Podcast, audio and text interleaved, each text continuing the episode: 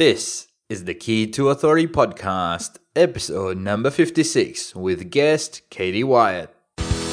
Welcome to the Key to Authority podcast, where it is all about helping you unlock the secrets of becoming the go to expert in your industry. And here is your host, Jenish Pandya.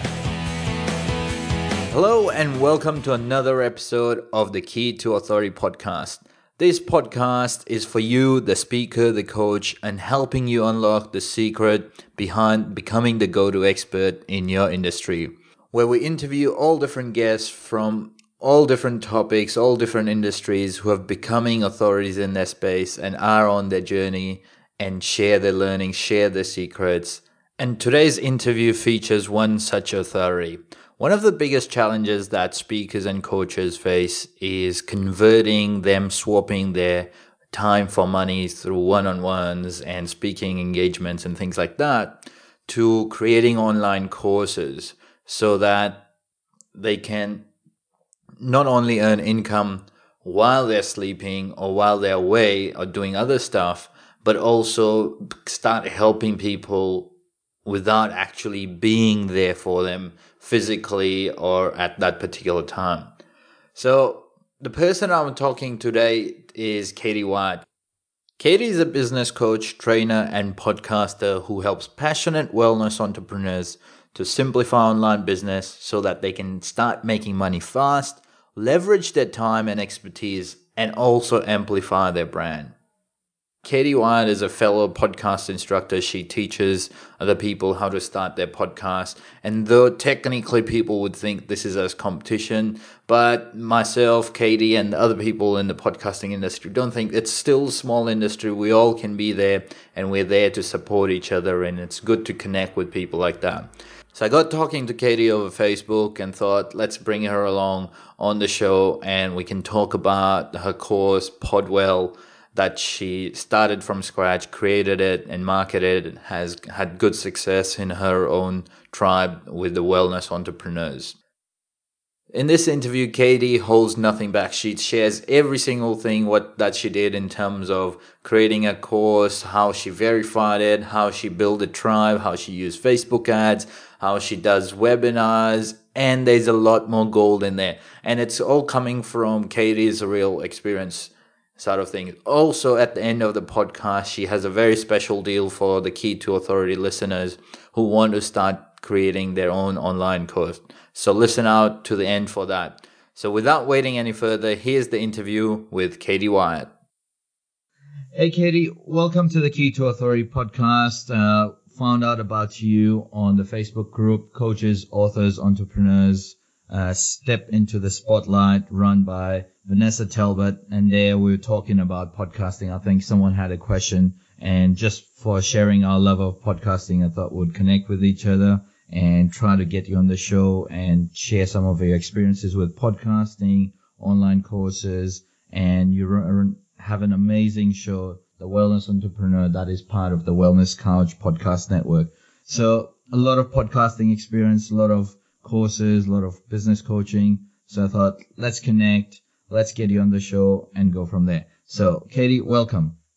Thank you. It's awesome to be here. And yes, it has taken us an awfully long time to do this, but I'm stoked that here we are. Yeah, and that's the thing. It's main thing is you're here and we're on to this. So, Katie, what is your definition with how do you define authority and what do you think is the key to authority?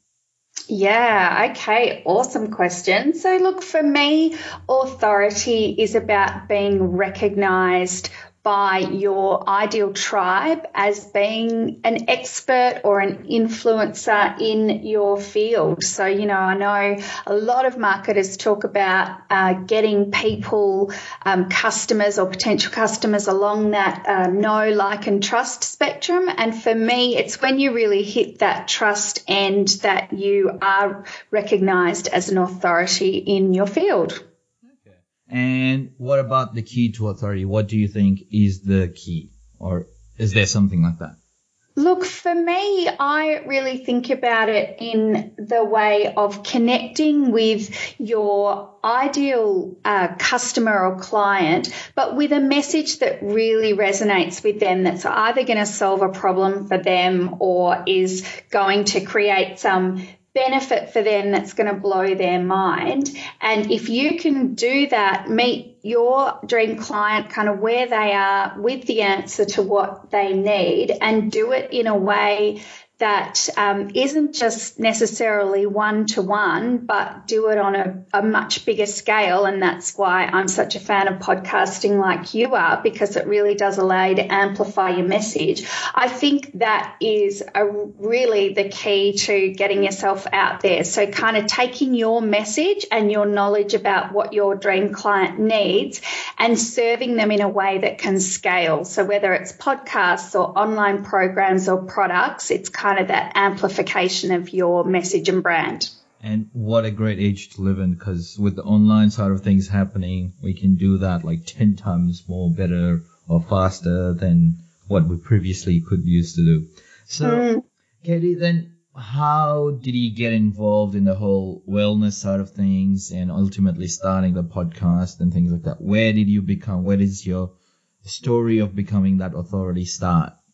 Yeah, so I um I've been in business for my whole career, which uh, you know is more years than I care to mention at this point. But I've worked I've worked in big business, corporate management consulting, that type of thing, and I always had this inkling in the back of my mind that I wanted to have a go at starting my own business. I just could feel that little entrepreneurial fire inside, but never really had the guts because I think you know a lot of entrepreneurs entrepreneurs who grow up with parents who are entrepreneurs or friends who are entrepreneurs kind of get that fire earlier or that confidence. I didn't have that. It took me quite a while. And then I had a sort of personal, um, I suppose, you know, one of those moments in life, those crossroads when I had cancer. And that really set me on a path uh, of wellness and I got really, really interested and passionate about wellness. I've trained to be a health coach. It's, you know, something that I just love and I'm on a, a, a permanent journey to um, be well and find um, my perfect wellness I suppose, state. And I, that was kind of also the time that I thought, well, you know, you're kind of here for a, a short time. It's not forever. And so you've got to try different things. And so I started actually a food business selling superfoods, um, which was heaps of fun, but definitely not the right business model for me. But as I'm sure you know, sometimes you just have to start in order to learn. Yeah, so then I um I realized that all you know my background in business was quite unique and I was giving people a lot of advice around marketing and business and I just loved talking online marketing. And so I moved into podcasting and then started business coaching and here we are an awesome story in terms of if you don't mind me about the cancer side of things like mm. is that have you beaten that or what's this thing because don't want to get too personal but it's got me a bit curious now yeah, sure. Yeah, I've had it twice, um, and I've beaten it well both times. So yeah, all signs are good, and you know, I'm definitely here for the long haul. Congratulations, and we need you. Thank you. All the wellness entrepreneurs out there need you because I've listened to some of your interviews and stuff you talk about on your podcast, The Wellness Entrepreneur. It's amazing. So keep on fighting and that's awesome. So question I have is what made you switch that? What made you decide? Because uh, like as I talked to you earlier on, I'm still at the full-time job where I'm planning to maybe uh, full do a transition to the business. So what made you switch from your job to your first business and to this ultimately? Well, actually, I'm still in my job. I um I've done all of this on the side. I call myself a bit of a side hustler. um, and yeah, I actually love my job. I have my absolute dream job, and it's taken me my whole career to find it. And it I also work with entrepreneurs in my day job. It's just uh, a social entrepreneur, so entrepreneurs that are really starting businesses in order to solve a social problem. And so that is a dream job for me. I really enjoy that work. And on the side, I am building a business. So I definitely, you know, I, I, I think about that transition a lot and I know that I will make it at some point, but it will be, for me, I think it'll be a staged transition. And it's something that I recommend to lots of entrepreneurs as well is you sometimes, and I see this a lot in the wellness community, people just want to just throw in the day job because they're probably hating it mm-hmm. and make money instantly and replace that income from their business. And I think that can put a lot of pressure on people. And suddenly you find yourself selling or marketing from a place of desperation rather than a place of service or generosity or, or love, you know, all of those things. So I actually think a stage transition can work really well for some people. And it sounds like that's kind of a bit what you're doing, is it? Absolutely. It's, that's the plan because I've had a thought of this for quite a bit. I'm like, I should just throw in everything, but it's similar to you, I love what I'm doing at the job. I love the challenges it creates. It's nothing to do with entrepreneurship, but it's about problem solving. So kind of similar stuff, but that's the thing. So people have asked advice that they the same thing is like having a staged approach. Think about it carefully and think with a cool head rather than go all in. But again, sometimes the go all in approach works for quite a bit of people. So whatever works for what person. For us, I guess it's that staged approach. So, yeah. Yeah. So what have you done in terms of then the side business? Like I know you've been creating the course and thing, and that's what I'm looking at. So is that the stage approach what you're looking at to create a course and then go from there and then build on top of that? Yeah, well, I um, I work with people one on one, so that's how I started. Was really coaching and consulting with people one on one, and I think that's a, a, really good way to start because it does teach you a lot about your target market and exactly what they need, what works for them, and so on. And then because my background in management consulting and and corporate is in the learning and development space, I have a background in building programs and courses that, you know, really achieve a learning outcome. So it was very natural for me to move into building a course after I'd been teaching podcasting for a while. I developed a course, um, which is, you know, running for the second time and I'm already getting antsy and wanting to change it all up and redo it. um, but I love that type of work, like sitting down and thinking about content design and creation is definitely uh, my happy place. I'll never give up the one on one, and I also work with people in small group masterminds, and I love that variety. And that's the thing, and that's what we want to talk about today is that online course because we had Sarah Cordiner earlier on, and we went quite in depth about how to create that course and change the person services into products and put it online and things like that but unfortunately we ran out of time. That was like an hour and 20 minutes already in terms of talking about marketing or launching and things. So let's pick your brains about that side of things. And obviously it ties into creating a course and we'll run into similar things, but let's come at at a different approach. So Katie, what is the key to marketing an online course successfully? Mm. So for me, and that was a great episode, by the way. Um, so it's definitely, I definitely recommend your listeners to go back and listen to that one. But for me, um, creating or launching or marketing an online course, it actually starts before you even develop it. And that's around knowing what your expertise is and finding a place where that meets market demand because it is no point creating something that nobody wants or that nobody's going to buy. So that's definitely um, the key to starting to think about selling an online course. Hmm.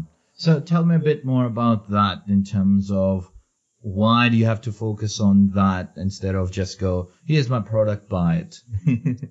well, I mean, you could go, here's my product, buy it, but you'll probably spend a lot of time without actually knowing if it's going to pay off until it's out there. So, I mean, there's lots of ways that you can test whether there is a market need for what you know your concept is. So it might be that you work one on one with people in this space already. So you're already selling the the solution or the process or the outcome. You're just doing it in a one-to-one basis. And so the next step is to kind of convert that into a one-to-many model.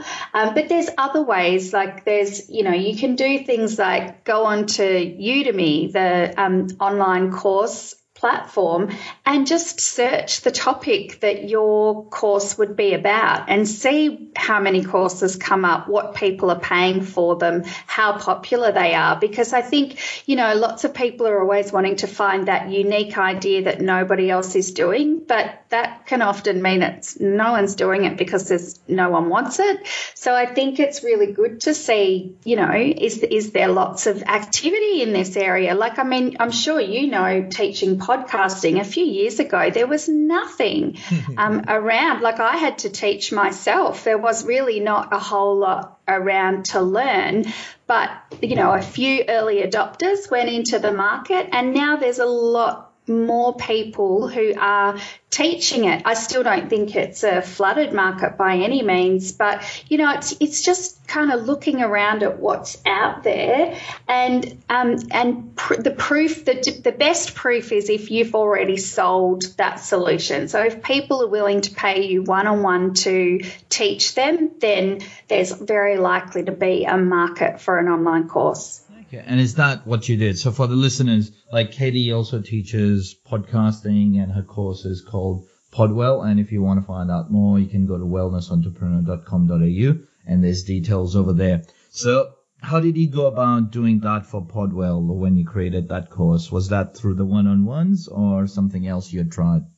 Yeah, it was 100% through the one on ones. And that was just, it was actually more by accident. I just found that um, I'd started a podcast and I think people were kind of going, oh, like I'm interested in that, but it seems so difficult or unknown. So they were asking me questions, and I just realized very quickly that in the groups that I was frequenting, which most of them are kind of online Facebook groups, I was getting asked a lot of questions.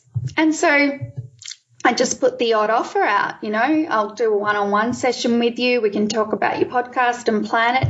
And it was just selling out every single time I did it. And I was having so much fun doing those sessions that I was like, okay, I can totally turn this into something more um, structured because it is such a structured process to start a podcast and you know sell that to more people at a more affordable price than just buying hours of my time. Yeah.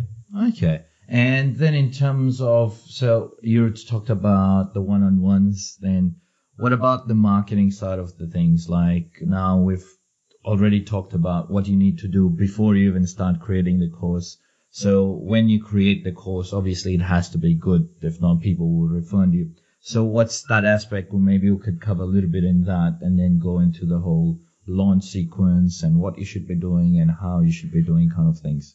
Yeah, sure. So when I did decide to start the course, what I, I mean, I took very much a learning design approach to it, and I would recommend that others do that too. And the first question there is to really think about well, what is the outcome that I'm delivering with this course?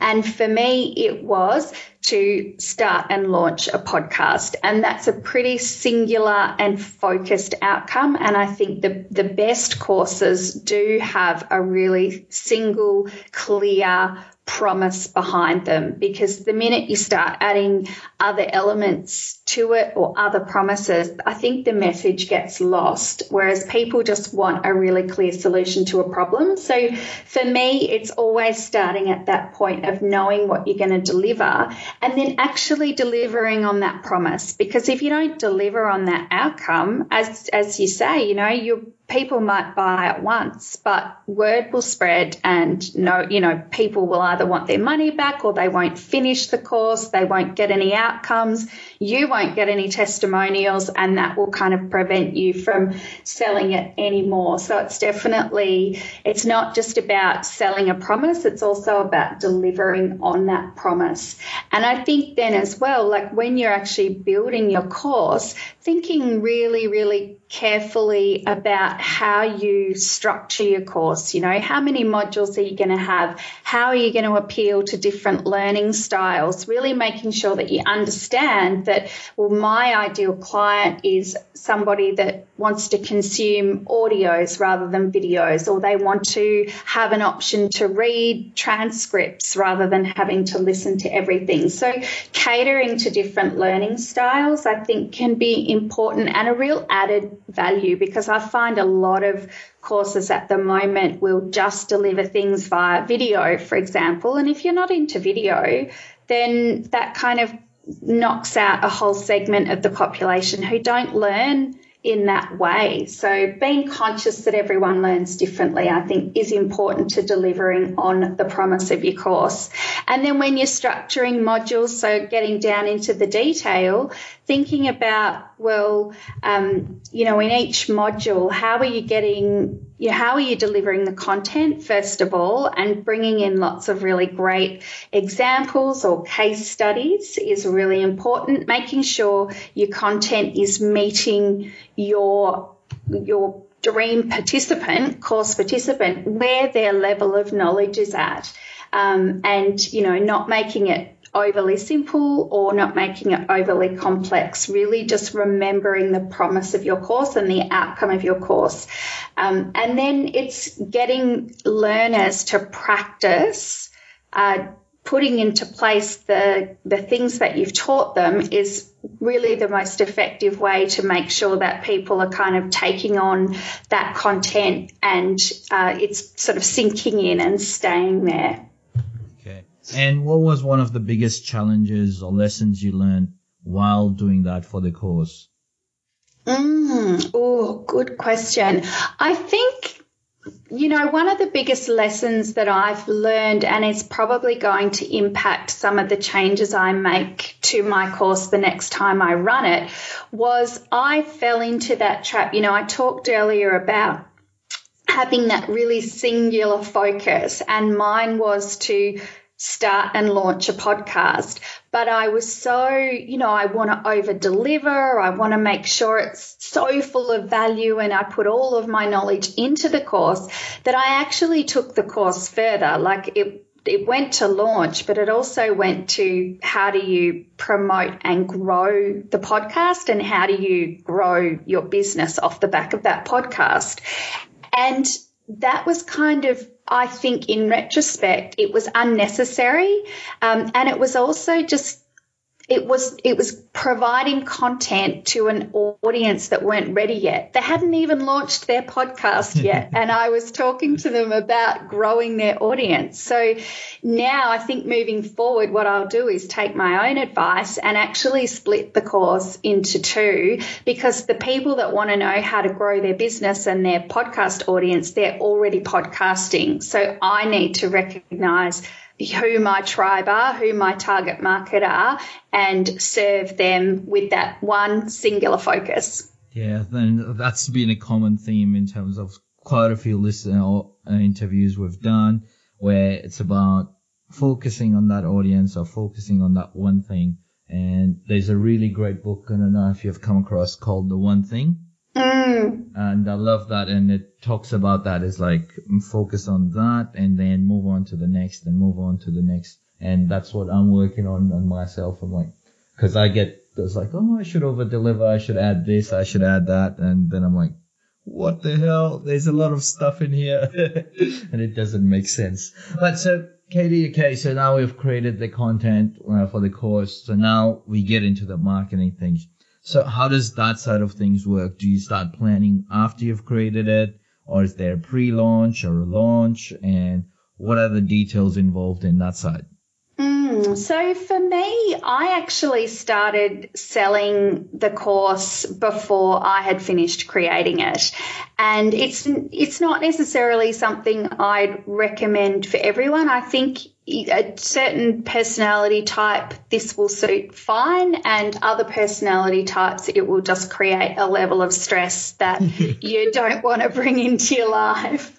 Um, so I basically I'd done the full design and I knew exactly what the course was going to look like. I just hadn't built all the modules. I think I'd built maybe two, two or three of them, and I decided to sell it as a pilot. I did, you know, very much pilot pricing because I just wanted to test the process. And that sold sold out pretty quickly and that really kind of gave me so for people that do think about selling before they develop, that can be the ultimate test because you can see if people are willing to hand over money, which is always a much better test than telling you they would hand over money.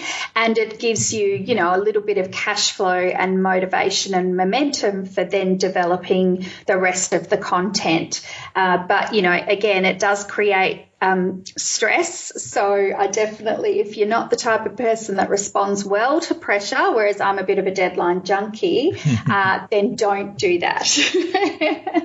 uh, but look, I would recommend with any launch, and you know, this is the second time I'm running Podwell, so I've spent a lot more time strategizing the launch because I didn't have as much content to create. I was kind of pretty much running the same thing, just adding a few bits.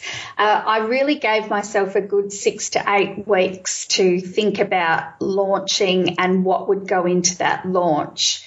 And for me, you know, what I've really started with this time around is list building before selling. And I didn't do that the first time around with my pilot. And I think, you know, the distinction is interesting to talk about. The first time I ran it, I knew it was a pilot and I just wanted to, I wanted a small group to go through it. And I felt like I would probably find that group within my existing community. And my community at that time was tiny. My list was tiny. Uh, but I think about 13% of my list bought the pilot almost even before I started selling it. So I knew, you know, I kind of had this captive market ready to go.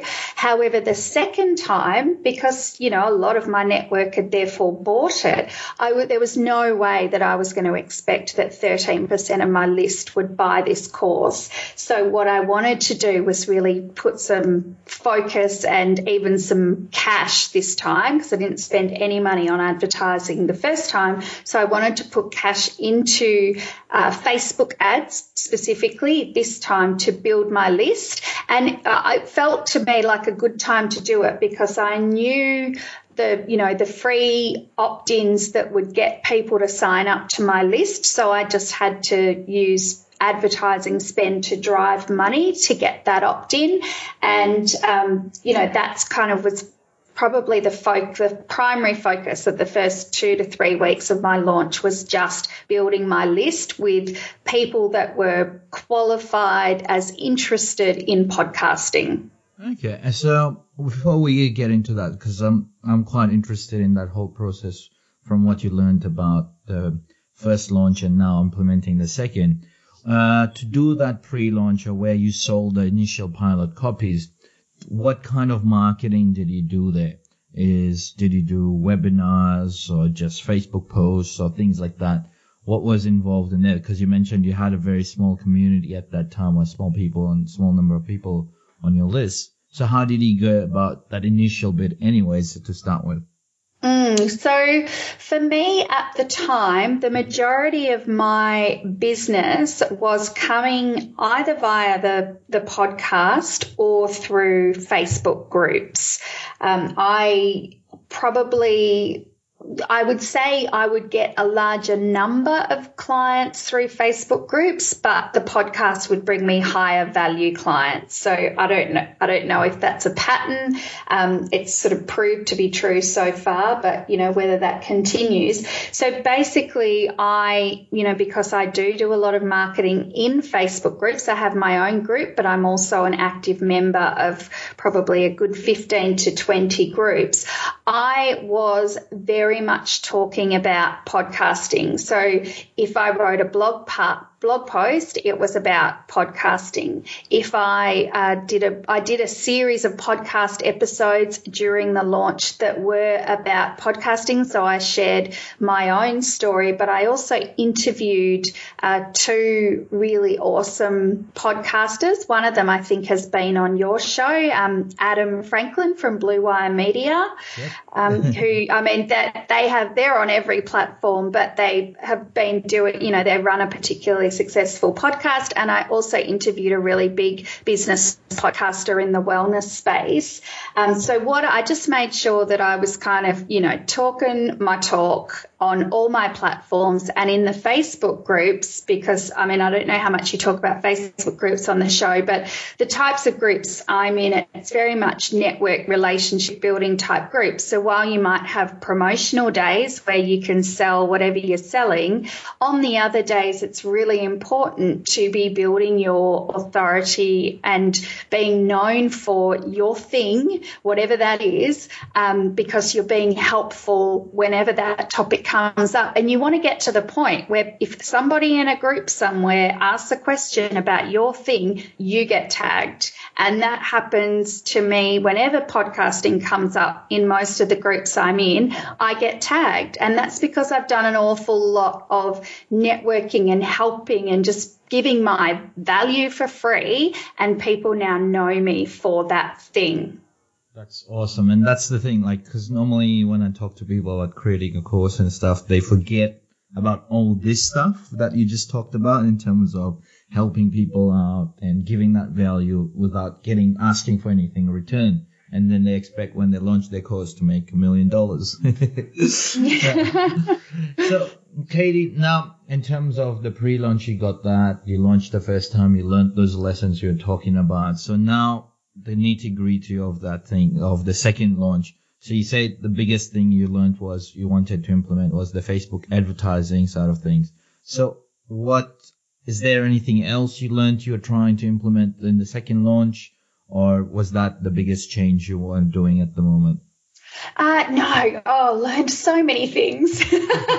um, definitely, there's heaps. So, uh, another thing that I've learned and implemented, I suppose, is when I did the launch the first time around, I was talking a lot about podcasting. So, how to podcast or how to pitch a podcast or um, you know, things that were very much around how to do X using a podcast. Whereas this time around, I went really much harder on the benefits. So I might create an epic blog post with, you know, an opt in um, embedded into it. But instead of being, you know, here are my 10 lessons about podcasting, it'll be about how to build a really engaged tribe. And then, you know, because then the kind of thing is, well, and if you want to do that using podcasting, then click over here because I've got a really awesome freebie for you. So for me, I got much better at thinking about and marketing the business benefits of having a podcast and thinking about how to build benefit in people's minds, whether they choose podcasting or something else, because podcasting is just the tool to grow our businesses. There's a lot of tools to grow our businesses. So for me, it was kind of up leveling the conversation that I was driving about podcasting was one of those learnings and that I've implemented. And then the other thing, I did do a webinar in my first launch that I sort of got off track, so I didn't mention. I did a webinar, um, and then this launch, I'm doing two webinars. And so the first webinar was very much around how to use a podcast to grow your brand. But then what I'm doing for my second webinar, and this was another learning because the thing that always caught me out was I kept thinking, well, the people that sign up to my webinar, they're not going to have a podcast. So they're all going to want to know how to do it. The kind of, you know, step by step. And I was delivering that in the webinars. But what I realized was that I actually needed to create a webinar that assumed people were or had already decided to create a podcast so that I could add a whole new layer of value within that webinar and actually just start talking to them about their podcast because it was happening. And so I'm, I'm still to run that webinar. That's happening in a couple of weeks time, but I'm really excited about it because it was a real mindset shift for me as a um, you know, as someone marketing something, of again meeting my tribe, not just where they're at, but where they aspire to be, and then running with them from that point. Ah, that's awesome. So I've got webinars, I've got Facebook ads, and list building. That that's your main three things that you're doing differently.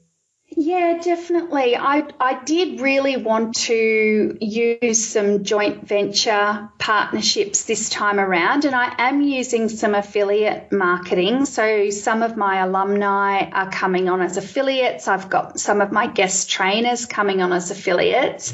But what I really wanted to try out, and this was more for curiosity than anything else, was a joint venture. So, where I might go to somebody, and, and particularly I was thinking, thinking about somebody overseas because my audience, I don't know if your yours is like this, Jenish, but my audience is very primarily Australian at this point, and I was quite keen to get a more global audience through this launch. It's one of my metrics for myself. And so I thought, you know, I, what I'd love to do is find someone that's got a similar target market but is not offering what I offer but could see the value in bringing that offer to their list. And I wanted to kind of try the strategy of offering an exclusive webinar. I left it a bit late. So while I had a lot of people interested, the timeline hasn't worked. So I've kind of now realized, well, I've started those discussions and I'll probably try that on the next launch. Um, but, you know, other opportunities have come out from those discussions, which I, you know, could never expected. Like now I've been invited to be the podcast expert on somebody else's signature program. Uh, so, you know, I think any type of collaboration, relationship building to expand your reach, I mean, that stuff really appeals to me and gets me going. So I definitely will do more of that, although it kind of, I have not doing as much of it this time. I love how you think, and I'm like, that's why I think that's why we connected on Facebook. We're talking right now because it's similar chain of thoughts and similar thinking, and yeah, like the affiliate side of things, as you mentioned, the joint venture. So that's really, really awesome. But so in terms of structuring this, because you mentioned the timeline, so how have you structured all this? Like, what's the timeline? What does your timeline look like, and where does it go fall into? Yeah, so I've given myself about eight weeks for this launch, which feels quite luxurious because I think the first time around I only gave myself about five. And, you know, as I said, I spent probably the first two weeks, I've pretty much run Facebook ads every single week so far. I'm in week six now. And I've um, spent the first two weeks just focusing on Facebook ads. Then I spent a week promoting the webinar and to my list and in Facebook groups and um, on, you know, all my social media. And then, so that was right before early bird. I forgot to say I did do an early bird um, cart close so that, you know, to try and drive um, numbers in before the price went up. Um, and now I'm in the full price component of the cart, I guess you'd say. And I've got another webinar in oh, 10 days. So now all I'm doing is promoting that webinar. Again, you know, it's a lot easier to promote something free. Um, I'll drive some ads to the webinar and um, promote it to my list, and we'll see how we go in a couple of weeks' time. And then the cart will close not long after the webinar, within about three days. I wouldn't leave it any longer than three days between a webinar and closing your cart or increasing your price, whatever you're you're doing. Um, and yeah, then it'll be done, and we'll kick off the course a week after that. Awesome. And so uh, basically, this is like a closed launch kind of thing, and it happens timely, either three months or six months, because you mentioned first launch, the second one that's happening now, and the third one afterwards. So yeah. Uh, then in terms of like, I love the timeline where you've uh, uh, segmented it and driving. So question I had was, what was the Facebook ads going towards? Is that that list building offer, or was it solely focused on webinars, and then the webinar takes you to the course? Yeah, so I have tried a couple of different things. The thing that has converted the best is definitely driving people to a free opt in, which is literally just a download, a one page that lays out the whole podcasting process because I mean it's a real newbie offer. It's for someone that you know, and this is a lot of my audience is at this point where they're like, I like the idea of it, but I have no idea how you get from go to having a podcast. so, and so the one pager is such an you know, it's a much easier conversion because it's really no skin off my nose to put my email in and get the one pager and I'm done. The webinar, I have, you know, I've tried a few different things. I've had the the sign up page once you sign up for the the download. I've had the thank you page having the webinar sign up on it, which um, did okay. That was, but I didn't, I just didn't give it enough time um, because it was kind of just something I went, oh, I might try that. Um, and that's kind of the fun of launching, right? Is you can try all these different things. Um, I did do some ads to the webinar right towards, you know, as the date was getting really close. I wouldn't run ads to a webinar that's still got two weeks until it runs because people will just forget who you are and what they signed up for. And I think signing up, getting a sign up to a webinar through Facebook ads is harder because it is a bigger commitment to, you know, even if it's free, it's still a time commitment. So I find the webinar conversions better to people that are already on my list and they're a warmer lead because they've, you know, signed up for the podcast plan, for example. And then I had a beautiful email autoresponder series that took them through a really nice nurturing sequence, giving them more value, making sure they kind of knew a little bit more about me. And I think I gave a, you know, a really good tip. I gave them another free product, two free products um, in that email sequence. So by the time they got to the end of it, they were like, oh, you know, look at all the value I'm getting for free. Um, I wonder what's in the paid thing. And that's kind of my intent with everything I create. That is awesome. And I love how you think about that. And this must have taken you a lot of time to think and all learning. And that's the whole experience of the whole entrepreneur journey.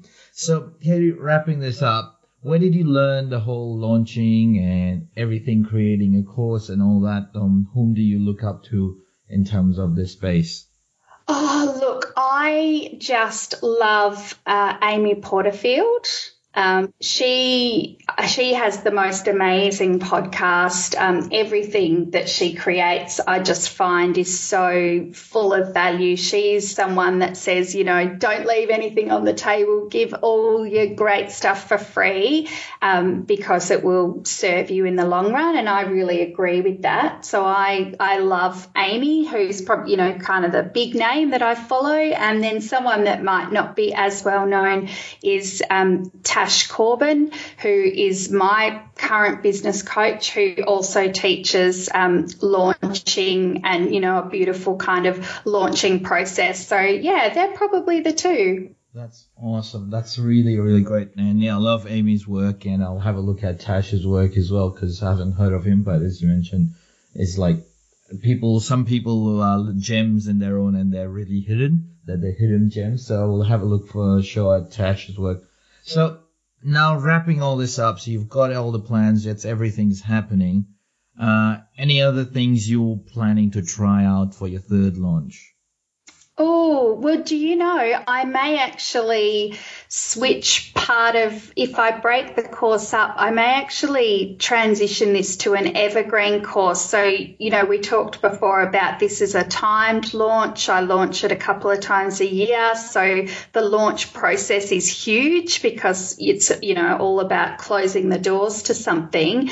Whereas the evergreen, it will, you know, the price will probably change. What's included will probably change and it will be something that's available all the time. So that will be a completely different launch process for me. So I'll have to come back and tell you all about that one. absolutely. We'll keep an eye out on that. Then maybe down the track we'll get you back on the show. So, Katie, one question, uh, then what's the one action that our listener today can take in terms of marketing their course and getting it to a launch success? Yeah, look, I think for me, the best action that you can take is just to listen to your tribe. So whether it's you know, asking to do some market research interviews, or even if it's just posting some questions on your Facebook page or in an email to just really get to know your people and what they want and what they want from you a bit better. Because if you start in that place of my ears are opening and I'm here to serve, I think you're going to have a much better chance of building something successful.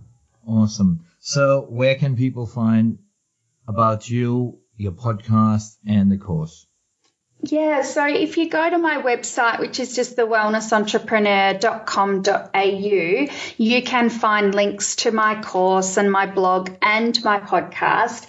And I also have, um, I also have a little online product where I basically deliver in an online workshop how to build an online course that sells. It comes with a workbook an ebook and some course module templates that I use to create my online courses. I'm happy to do a special discount on that for your tribe if you want, Janice. Should I tell you the link or do you want me to just put it in your show notes? That would be awesome. You can tell me the link and I'll put it in the show notes as well.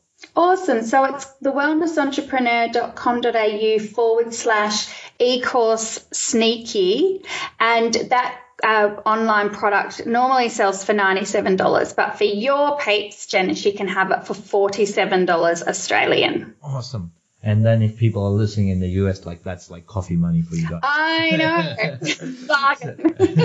so absolutely, I'll post, I'll put that link uh, on the show notes, and I really appreciate you sharing that discount because, as I mentioned, it is about giving value and it is about sharing what you know and giving as much as you can. If that makes you feel like you're giving too much and then giving a little bit more. That's what I've heard from Michael Port and I love that. So Katie, thanks a lot. Any last words you would like to share with us?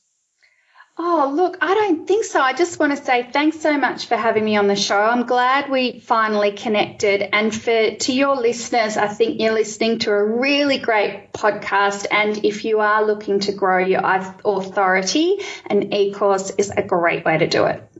Thanks a lot, Katie. And again, really appreciate it. And yes, as you mentioned, finally we had a great chat and I loved every single bit of it. And I'm pretty sure I'm going to implement quite a bit of things you were talking about as well. So thanks a lot. Really, really appreciate it. And we'll probably have you back on the show after your third launch. Cheers. Cheers. How much gold was that in that particular interview? Katie shared everything she had done, every, the mistakes she had made, what she had learned, and what she's going to change hereafter in terms of building that course and developing it further. The biggest lesson for me has been that make sure you take action. It doesn't need everything doesn't need to be perfect. Just do it, continues doing it, then look at look back what has worked, what hasn't, and change what hasn't, and try something different. So love Katie how she has developed from her two, three different launches, and now she's launched Podwell as a full evergreen course. So make sure you check that out. Also, make sure you check out Katie's special offer regards the e-course. It's all available at the show notes at key2authority.com slash EP056. That is EP056. So check all that out and implement, start putting stuff into action. If you're thinking of developing an online course, try it out, put it out, ask your tribe what they want, what they need, and even go about pre selling so that you can validate a market and people are ready to pay money for it.